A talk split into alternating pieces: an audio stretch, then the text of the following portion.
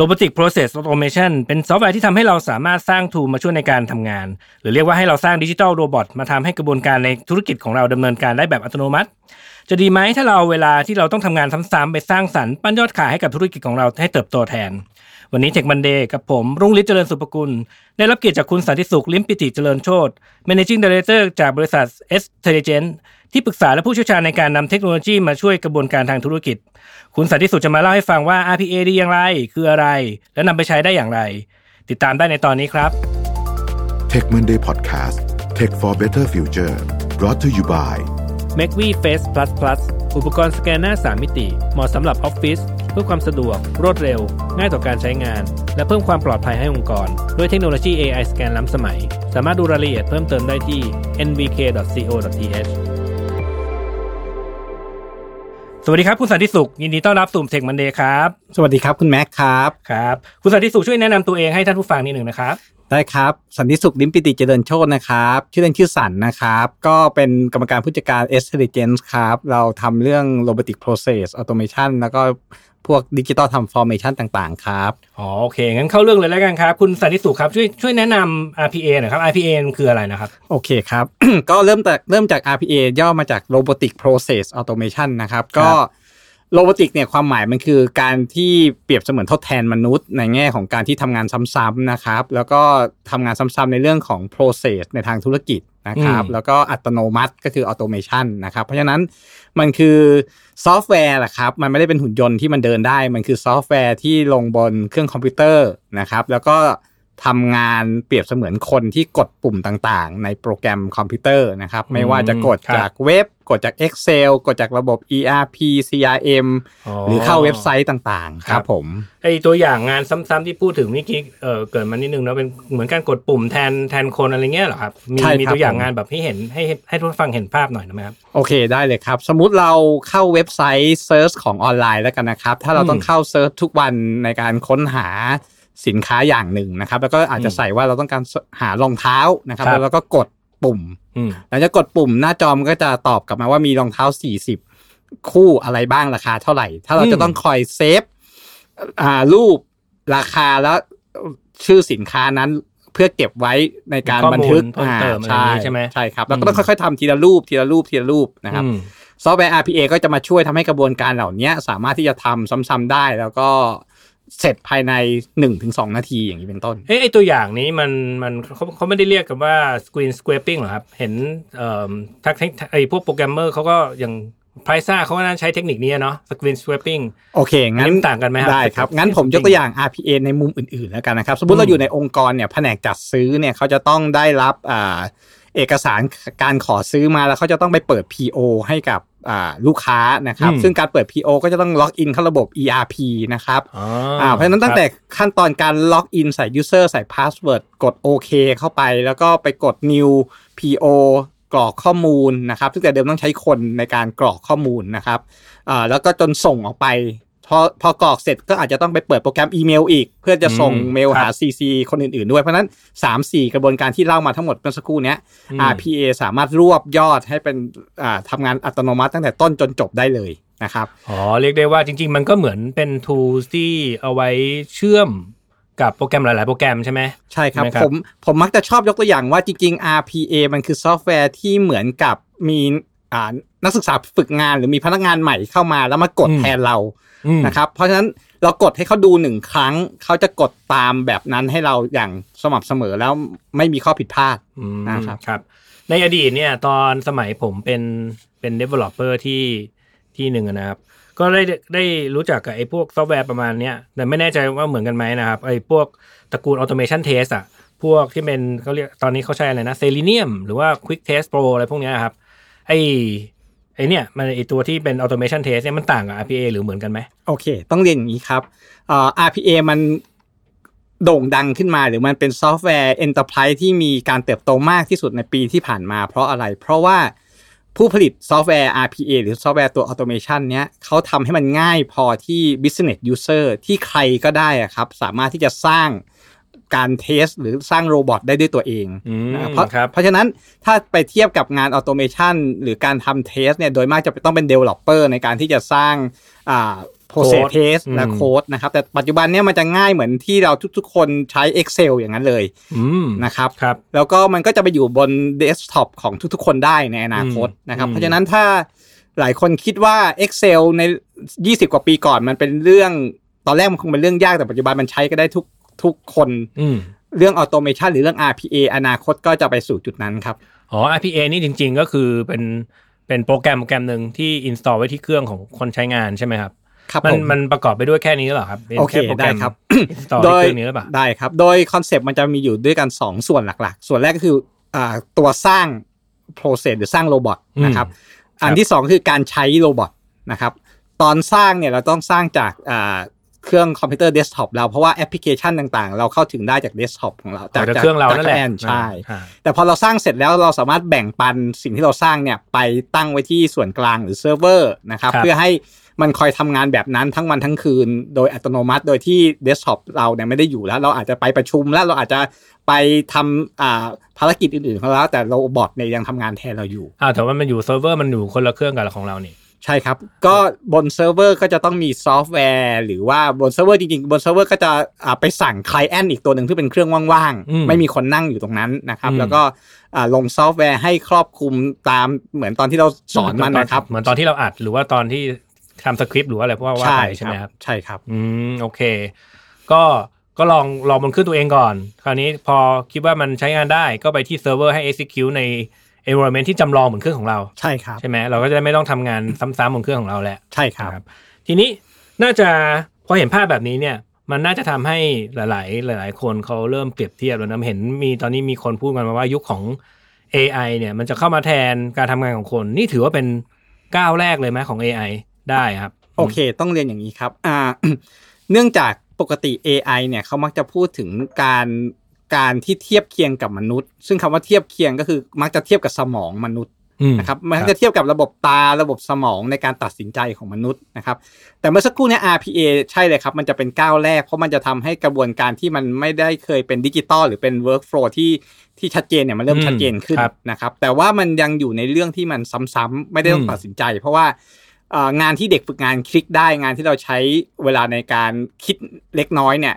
แล้วมันเป็น rule based เนี่ย อาร์ พี เอ จะมาทดแทนครับแต่ว่ามันก็จะยังไม่ไปถึงกับ เอ ไอ ที่เป็นอาจจะเป็น machine learning หรือการที่จะต้องมีข้อมูลเยอะๆเพื่อให้มันช่วยเราตัดสินใจนะครับแต่ในอนาคตก็น่าจะกำลังที่จะใกล้เริ่มจะมีโมดูล เอ ไอ หรือว่ามีคนอะไรทำเพิ่มเติมใช่ไหมครับใช่ครับใช่ครับจริงๆแล้วไอ้พูดถึงการทำงานไอ้ process ซ้ำๆเนี่ยถ้าเรามองไปในการทำงานปัจจุบันเนี่ยมันมีเยอะแยะเต็มไปหมดเลยเนาะใช่ไหมครับเราเปิดอีเมลก็ทำงานซ้ำๆเช็คบางทีก็แค่กำจัดสแปมในอีเมลคือถ้าเกิดเราเอาอะไรมาแทนแค่นี้มันก็น่าจะทำงานเราก็ประหยัดเวลาเราได้ใช่ครับหรือแม้กระทั่งหลายๆที่อาจจะมีปัญหาเรื่องการจองห้องประชุมการการเช็คเวลาว่างของทุกๆคนที่อยู่ในองค์กรนะครับคือกระบวนการพวกนี้จริงๆมันเป็นโปรเซสที่ไม่ได้ซับซ้อนแต่แค่มันจะต้องมีคนที่ทำตามขั้นตอนนะครับหรือแม้กระทั่งการ การปริ้นงานของแผนก เอช อาร์ การปริ้นใบอ่าใบเขาเรียกใบอะไรนะครับใบใบใบเอกสารที่จะต้องแจกพนักงานหรือการคิด โอ ที การ process งานต่างๆที่มันเป็นรอบรายเดือนนะครับก็กระบวนการเหล่านี้ก็มันก็ทำทำซ้ำๆในระดับเดือนแต่ว่าแต่ละเดือนอาจจะต้องใช้เวลา สองถึงสาม วันเพื่อที่จะเตรียมข้อมูลต่างๆนะครับพวกนี้ก็จะสามารถที่จะมาทดแทนได้โอ้โหเรียกได้ว่ามีประโยชน์เหมือนกันเนาะถ้าเกิดว่าเอา อาร์ พี เอ มาใช้เนี่ย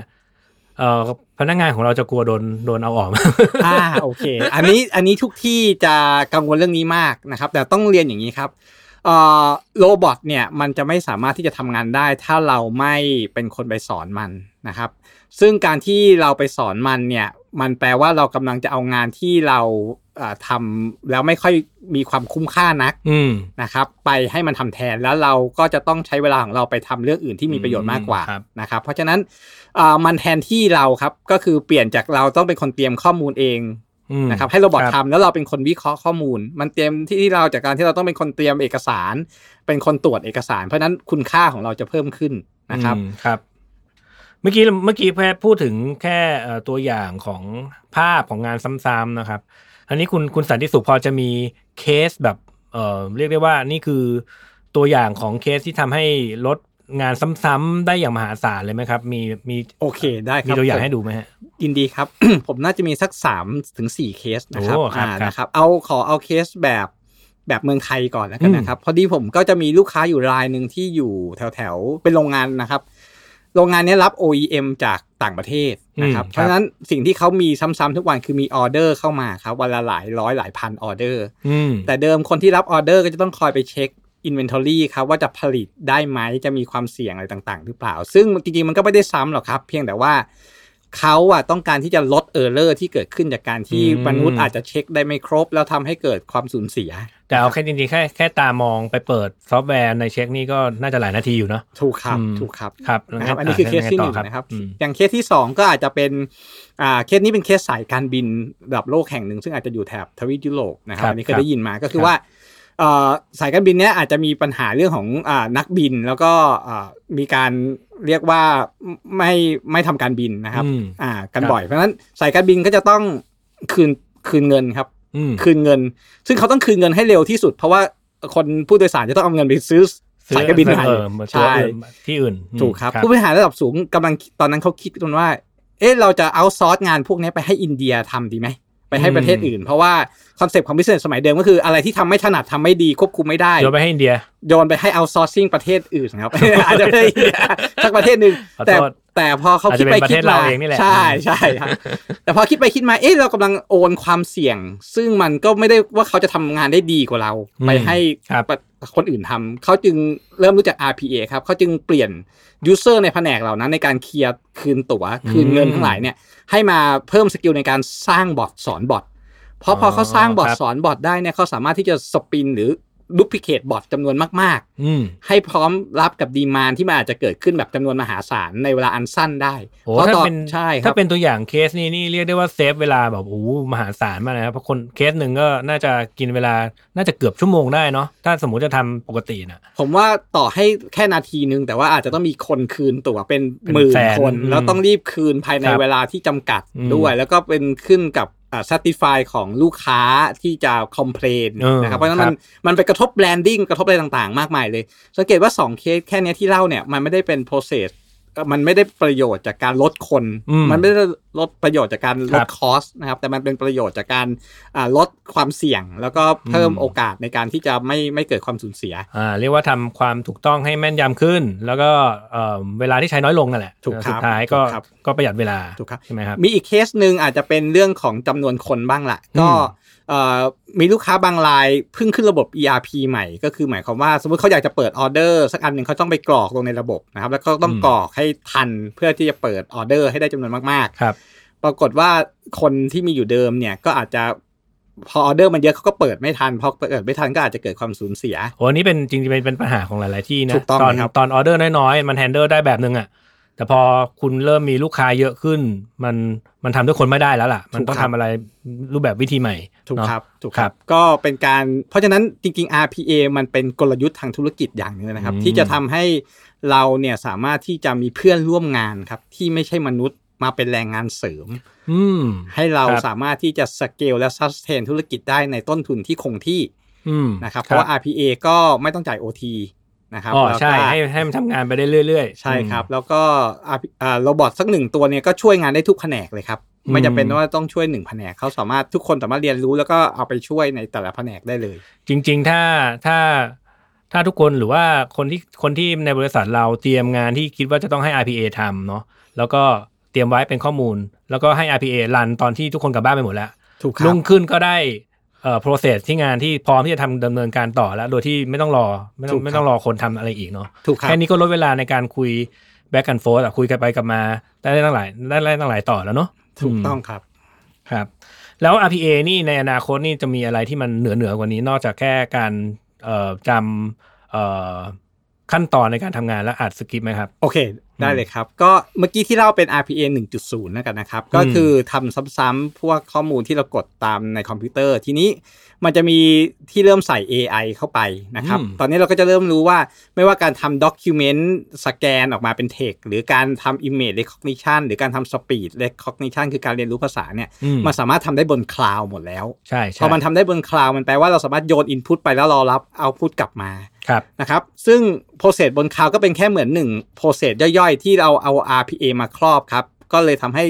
ข้อมูลเนี่ยสามารถไหลตั้งแต่ต้นจนจบโดยมี เอ ไอ อยู่ข้างในได้เลยเพราะฉะนั้นอันนี้ก็จะเป็น สองจุดศูนย์ คือใส่ เอ ไอ เข้าไปแล้วไม่ใช่แบบว่าเป็นรูที่เราสร้างในอดีตแต่ว่ามันเอาการเอ่อเช็คอะไรบางอย่างจากเอ่อ machine learning หรือ เอ ไอ เข้ามาช่วยในการสร้างสูตรที่มันดีขึ้นอะไรอย่างนี้ใช่ไหมครับใช่ครับการทำ credit scoring การทำการประเมินว่าจะโทรไปหาเอ่อ call center จะโทรหาใครและอะไรต่างๆที่มันเป็น เอ ไอ ก็จะเริ่มเข้ามาอยู่ตรงนี้ได้โอ้ดูท่าทางน่าจะน่าสนใจไม่น้อยเลยนะครับในอนาคตเราก็อาจจะเห็นบริษัทที่มียอดเงินเอ่อหรือมียอดของบริษัทเยอะมากแต่ว่าจำนวนคนนิดเดียวเองก็ต้องใช้เทคโนโลยีประมาณพวกนี้แหละใช่ไหมครับยุคที่สามจะเป็นอย่างนี้ครับเมื่อเราเริ่มเห็นว่าโรบอทมันคล้ายๆกับมนุษย์ที่มีความสามารถในการทำซ้ำๆจะเริ่มมีการเรียกว่าเซิร์ชหาโรบอทเข้ามาใช้งานในองค์กรเช่นผมอยากจะได้โรบอทที่ connect อี อาร์ พี ยี่ห้อนี้ได้นะครับแต่เดิมเราอาจจะต้องไปเซิร์ช JobDB เพื่อหาคนมาทำถูกไหมครับตอนนี้เราสามารถที่จะไปเซิร์ชเขาเรียกบอทสต็อปใช่บอทสต็อปรูปแบบนึงใช่ครับใช่ครับแล้วก็ได้บอทมาทำงานซ้ำๆเราอาจจะอยากได้บอทที่ดูแลเรื่องcloud service อ่า เอ ดับเบิลยู เอส Azure ต่างๆก็ไม่ต้องใช้คน okay. คลิกเปิดละเราก็สามารถสั่งบอทเปิดได้เลยใช่อันนี้ก็เป็นตัวอย่างหนึ่งนะกว่าผมจะเซตอัพเอ่ออินฟาของ เอ ดับเบิลยู เอส นี่ถึงแม้มันจะง่ายแล้วนะแต่ก็กดตั้งหลายขั้นตอนเนาะถ้ามีบอทมาช่วยทำปึ๊ดๆๆทีเดียวเสร็จมันก็น่าจะง่ายซึ่งเราก็อาจจะสามารถเอาแชทบอทหรือเอาอย่างอื่นระบบการส่งสั่งงานทาง ไลน์ ไปสั่งตัว อาร์ พี เอ ให้ไปสปิน เอ ดับเบิลยู เอส หรือเอ๊ะหรือนี่มันเป็นหัวใจหลักของบริษัทอย่างเช่น Cloudways ที่มันอยู่ในดินสปินเซิร์ฟเวอร์ขึ้นมาเองหรือเปล่านะอันนั้นเขาอาจจะเขียนเขาอาจจะเขียน เอ พี ไอ น่าจะทำใช่ในวันนี้แล้วก็